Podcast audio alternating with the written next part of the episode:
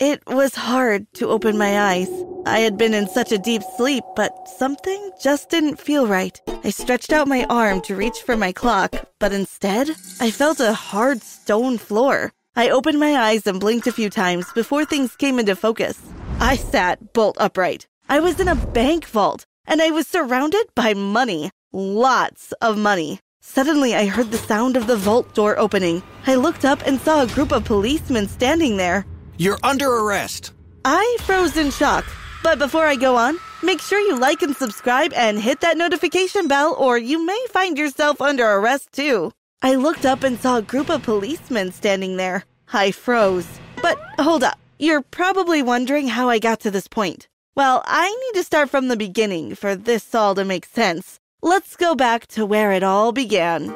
I grew up in a typical middle class family. My dad was a teacher, and my mom stayed at home and looked after me. But one day, things all changed. My mom disappeared without a trace. No one knew what happened to her. One day, she left to get some groceries, but she didn't come back.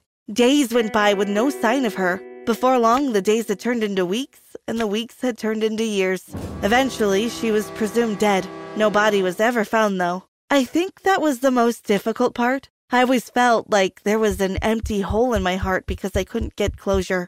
I'm not really sure how I managed to get through high school, but somehow I did. I graduated and then I went to college. I was so happy to start at college. It was a fresh start, something to focus on instead of always thinking about my mom. I had been at college for about two weeks and finally finding my feet. It had taken me a while to settle in, but now I was feeling confident. I had just finished my morning lectures and was on my way to the canteen when something stopped me in my tracks. Walking towards me was the cutest boy I had ever laid eyes on. As he went past me, I stole a quick glance at him out of the corner of my eye. He had obviously noticed me looking because he gave me a wink and smiled, his eyes lighting up at the same time. I hurried off to the canteen before he could see my blushes. After that, I saw him everywhere around college. He was always surrounded by a group of girls hanging on his every word.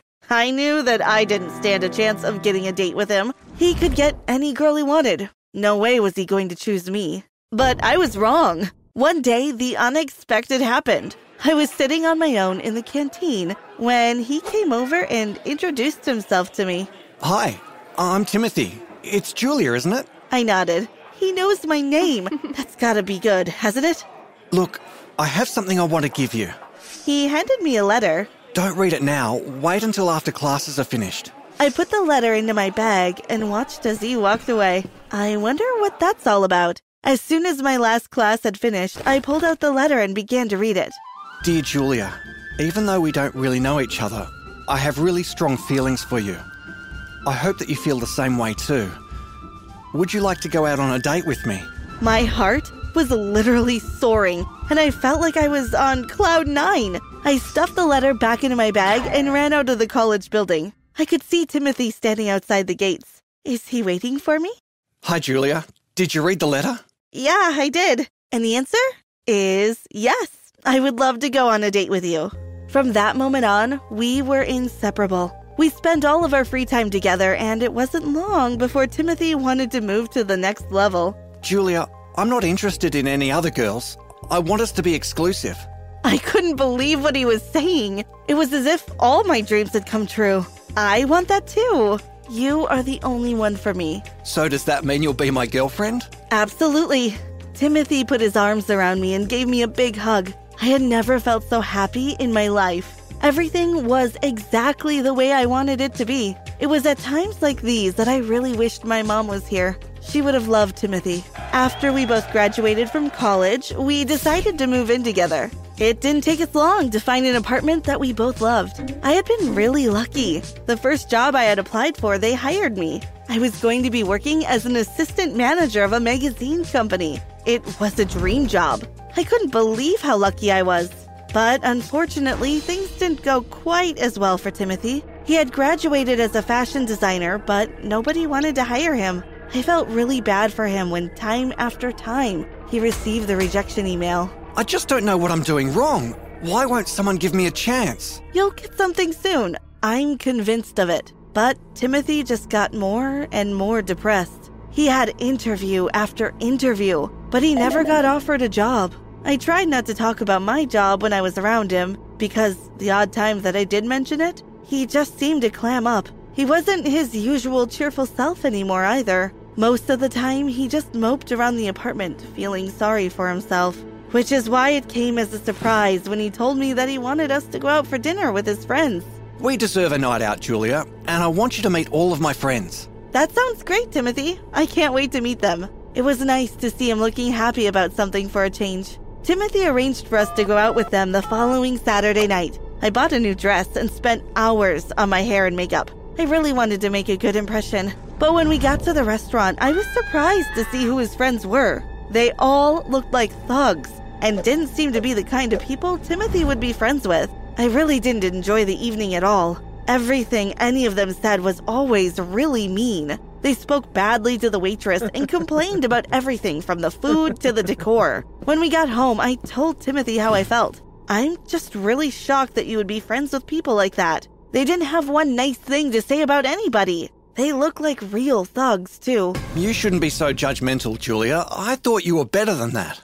I did feel bad when Timothy said that, so I agreed to give them a second chance. You're right. Maybe we just got off on the wrong foot. Why don't you organize another night out with them? Maybe things will go better next time. The following week, we arranged to meet with them at the restaurant again. I was working, so I told Timothy that I would meet him there. When I arrived, I saw his friend sitting at the bar. Hi there! Has Timothy not arrived yet? No, he said he's running a bit late. We're just having a drink whilst we wait for him. I waited to see if anyone would ask me if I wanted a drink, but they just chatted to each other and ignored me. I got myself a glass of lemonade and sat down with them. They didn't seem to notice I was there and just carried on with their conversation. I'm just fed up with not having any money. Me too. We really need to do something about it. You're right. It's time to take matters into our own hands. We should rob a bank. I couldn't believe they were actually seriously discussing the possibility of robbing a bank. You can't do that, that's wrong. But they just laughed at my words. I decided I wouldn't say anymore. When Timothy finally arrived, I couldn't contain myself anymore. You won't believe what your friends are planning to do. They are going to rob a bank. Timothy looked at me. He had an odd expression on his face. Stop freaking out, Julia. There's no way they were talking about that. Timothy went to the bathroom, leaving me alone with his friends. Don't you dare tell anyone what you've heard tonight, or you'll live to regret it. You can't threaten me. I can do whatever I want. I will tell the police what you're planning. They all looked at me with a weird smirk on their faces. You won't be awake enough to tell the police. I felt so confused. What do they mean I won't be awake enough? Suddenly, I began to feel really drowsy, and I couldn't keep my eyes open. The next thing I knew, everything went black. It was hard to open my eyes. I had been in such a deep sleep, but something just didn't feel right. I stretched out my arm to reach for my clock, but instead, I felt a hard stone floor. I opened my eyes and blinked a few times before things came into focus. I sat bolt upright. I was in a bank vault, and I was surrounded by money. Lots of money. Suddenly, I heard the sound of the vault door opening. I looked up and saw a group of policemen standing there. You're under arrest. The police led me out of the vault and took me straight to the police station. I was taken into an interrogation room where two police hurled a barrage of questions at me. Just tell us who else is in your gang. Give us some names. I have no idea what you're talking about. I don't know how I ended up in that vault. You have to believe me. They went on and on, but I kept on denying everything. I'm sorry. The only thing I know is a group of thugs said they were planning to rob a bank. I told the police all about Timothy's friends and what they had said at the restaurant, but they thought I was lying. Come on, we know that's not the truth. Just admit what you've done. Please, call Timothy. He will tell you what I'm saying is true. He can back me up. But the police couldn't seem to reach him. He wasn't at home and he wasn't answering his phone. Where is he? I was starting to get a bit worried by then. The thought did cross my mind that Timothy could be involved too. Just when I was about to give up the hope of ever getting out of the police station, someone knocked on the door of the interrogation room. Excuse me, Sergeant. We have the footage from the CCTV cameras now. He handed over a tape and the policeman began to play it. Well, it seems like you were telling the truth after all. I looked at the screen. It showed me being carried into the vault by five people in disguise. I tried to see if any of the people looked like Timothy. One of them definitely seemed to have a smaller body shape to him, but I couldn't be sure. I didn't say anything to the police about my suspicions, though. Does this mean I'm free to go? It certainly does. I left the police station and went straight home. When I got there, I went into the living room and sat down on the couch. What is going on? Is Timothy involved in this? Suddenly, I heard a noise from outside. My heart started racing and adrenaline surged through my body. I looked around for something to use as a weapon. In the corner of a room was Timothy's baseball bat. I picked it up and was just about to go outside when Timothy walked through the room door. Timothy, what's going on? You owe me an explanation. What have you got me caught up in? I'm sorry, Julia. I should have been honest with you before. Timothy began to explain it all. I'm an undercover cop. After I graduated from college, I got an offer from the local police to work undercover for them, so I agreed. The money was too good to refuse. I had no idea that you would get dragged into this and get hurt. Please forgive me. I was shocked at first, but then I gave in. Of course, I forgive you. What you are doing is really a good thing. These criminals have to be stopped. I was mostly just glad that he wasn't one of the criminals. Oh, don't worry. They're all in custody now. They're not going to be able to do anything else to you. I ran over to him and gave him a big hug. It felt good to have his arms around me. But just when I had finally started to relax, I heard an almighty crash. The door flew open and the room filled with people wearing black clothing and full face masks. But as soon as the scream left my lips, I froze in shock. One of the people had taken off their mask. I couldn't believe what I was seeing. It was my mom. Darling, get away from Timothy, she yelled. I was frozen. What's going on?